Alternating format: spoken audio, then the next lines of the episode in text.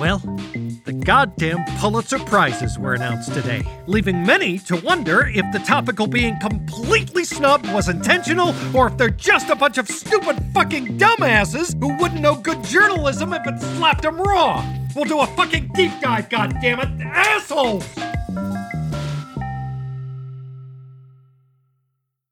This episode is brought to you by Shopify. Do you have a point of sale system you can trust, or is it a real POS? You need Shopify for retail. From accepting payments to managing inventory, Shopify POS has everything you need to sell in person.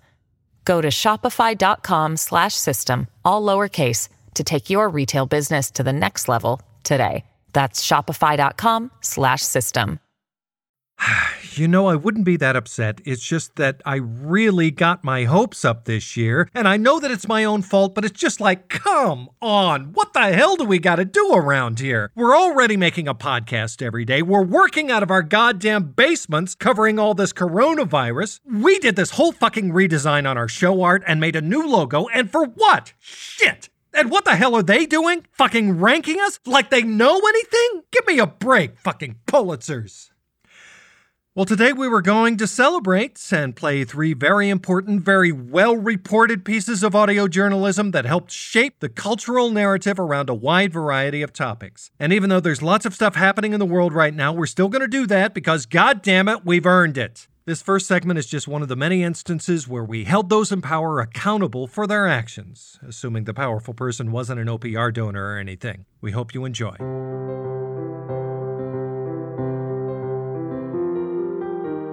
Critics have been calling for the resignation of Tampax CEO Edward Brooks due to accusations that he doesn't know what a period is. But Brooks held a press conference yesterday telling reporters that he would not be stepping down from his position and categorically denying the rumors. Of course, I know what a period is. Any accusations stating otherwise are just flat out wrong. I know what a period is. I know how a person gets a period and how the period affects our lives. And I have devoted my career to healing people of the periods. I'm insulted that anyone would think that I don't know what a period is. That would be ridiculous. OPR reporter Rebecca Neal is here with more on the story. Rebecca, where are all these allegations coming from? Hi, Leslie. Sources inside the company told reporters that sometime last week, Brooks, who has been in charge of the largest tampon supplier in the country for almost two decades, quietly pulled one of his staff aside and asked them to explain, quote, how a period gets inside a person. Hmm. Other staffers came out with similar stories, and some leaked emails made it look like Brooks thought that the product they sold was a period. Ooh. Eventually, the board of directors at Procter and Gamble announced that they were going to do an internal investigation to see whether or not Brooks does in fact know what a period is. But Brooks is fervently denying the claim and refusing to quit. The very idea that I don't know how a person comes down with a period is ludicrous. For the last 17 years as Tampax CEO, I've been nothing but committed to helping every man, woman, and child heal their periods. I'm the expert of periods. I'm actually one of the people here who knows most about what a period is. And anything that I say that's wrong about them is a joke. You can literally ask me anything about periods, and I'd be able to answer it correctly.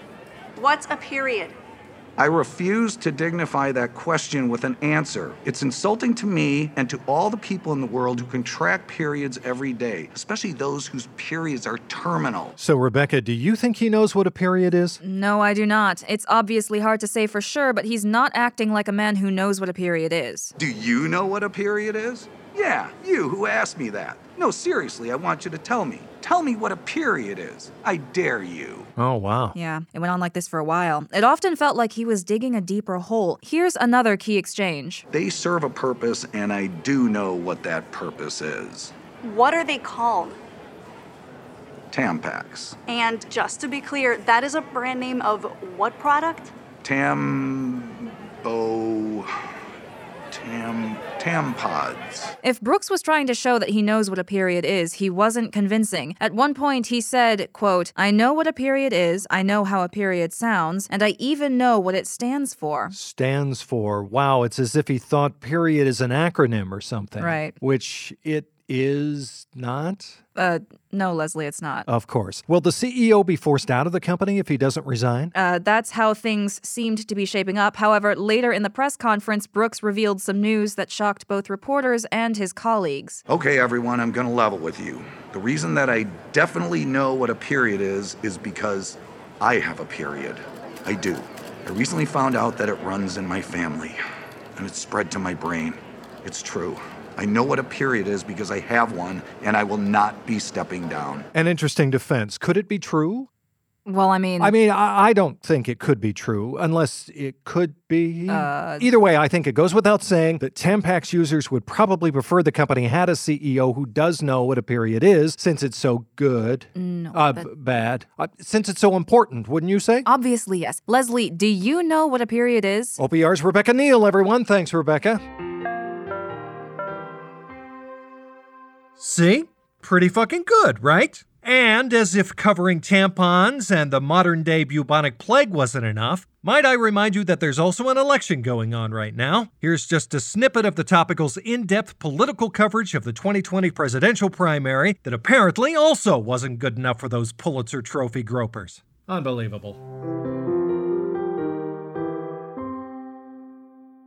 As the race for the White House heats up, big name politicians like Joe Biden and Elizabeth Warren have risen to the top of the Democratic field. But following the Iowa caucus, there's a new candidate leading in the polls. He's a partially blind, 40 foot goblin from the sewer, and he's energizing the Democratic voting base like never before. His name, Gallon the Grotesque.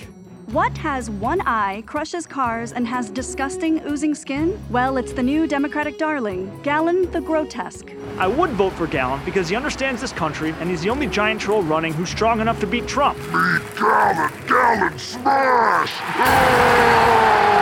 We're joined from DNC headquarters in Washington by OPR's chief political correspondent, Dirk Mullins. Hi, Dirk. Hi, Leslie. So, Dirk, we're only a few weeks out from Super Tuesday. Who is this smelly 400 pound monster blowing all the other Democratic candidates out of the water? Well, Gallon the Grotesque is, as of today, looking like your new Democratic nominee, Leslie. While other candidates have focused in on rhetoric and policy, Gallon the Grotesque wowed the crowds in Iowa with his earth shattering bellows and his huge hammer covered with giant metal spikes likes.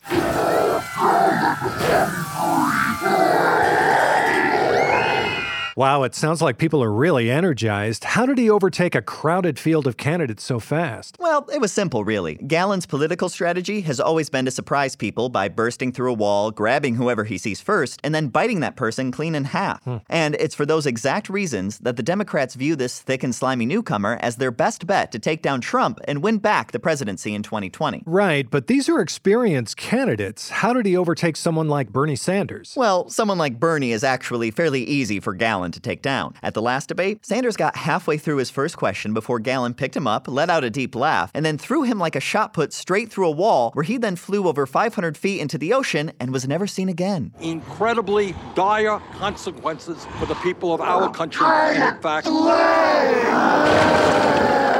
Wow, but some are saying that's because Bernie was so much older than the other candidates. What about Warren or Buttigieg? Well, those two were tougher for sure. Warren barely managed to escape because she used her debate stage experience to hide beneath a podium while Gallon looked for her. And with Buttigieg, well, it's easier to listen.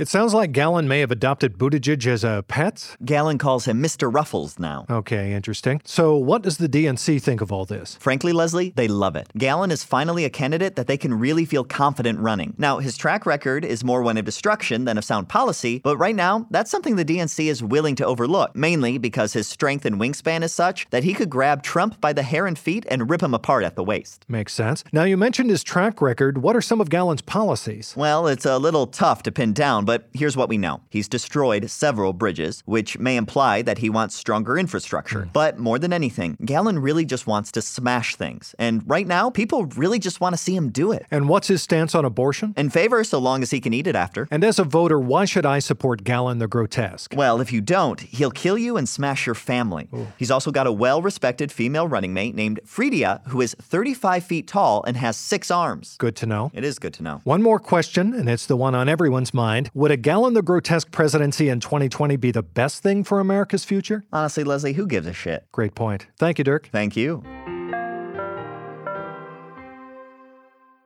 Well, if those inbreds over at the Pulitzers aren't kicking themselves yet, then they're either morally corrupt or just a bunch of brain dead vegetables who need to free up a ventilator because, frankly, there's no hope for them. But even so, we've still got one more piece of journalistic excellence to share a story on the automotive industry, which used to build cars before everyone's lives went to shit. Enjoy.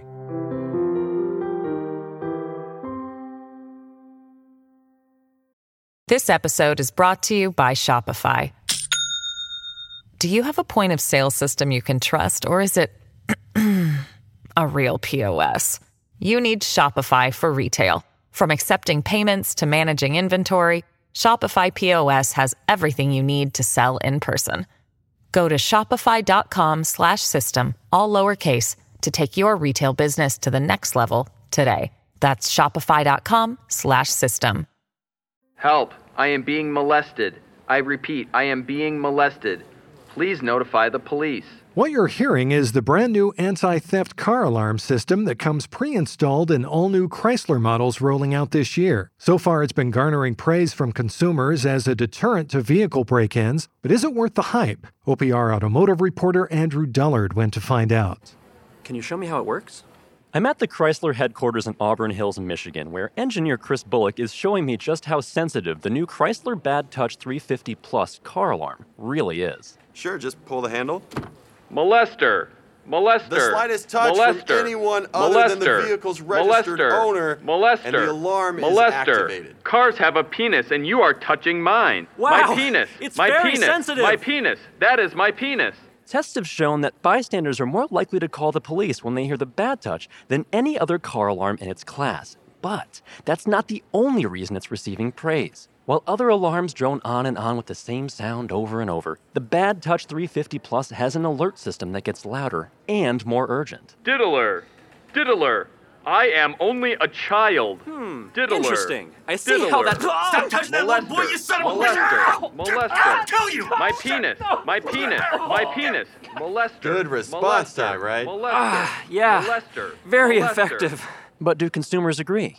I tracked down some Chrysler drivers to see how the innovative security system works outside the showroom and out on the road. I see you have the new Chrysler Pacifica minivan. How do you like the pre installed alarm? Oh, I wouldn't get too close. Molester. Child molester. You are my dad, and that makes this worse. Incest molester. Hey! Incest the hell do you molester. think you're doing, you pervert? Incest molester. Uh, no, no, no. And some people are even saying the device works too well. Yeah, I accidentally locked my keys in the car, so I tried to fish them out through the window, and now I'm a registered sex offender. And the best part? Reports of actual child molestations in the area have gone down as well. Though the Auburn Hill Police Department is concerned that could be due to people incorrectly assuming that a real child crying out for help is just a car alarm. But either way, Chrysler shows no signs of slowing down and is even planning to release a deluxe version of the Bad Touch 350 Plus, offering consumers an even bigger catalog of sexually graphic accusations to keep the most vulnerable automobiles safe and secure. Molester. So, Chris, the system sounds like it's a big hit, Molester. but how do you turn it off? Molester. Just hit that Child button. molester.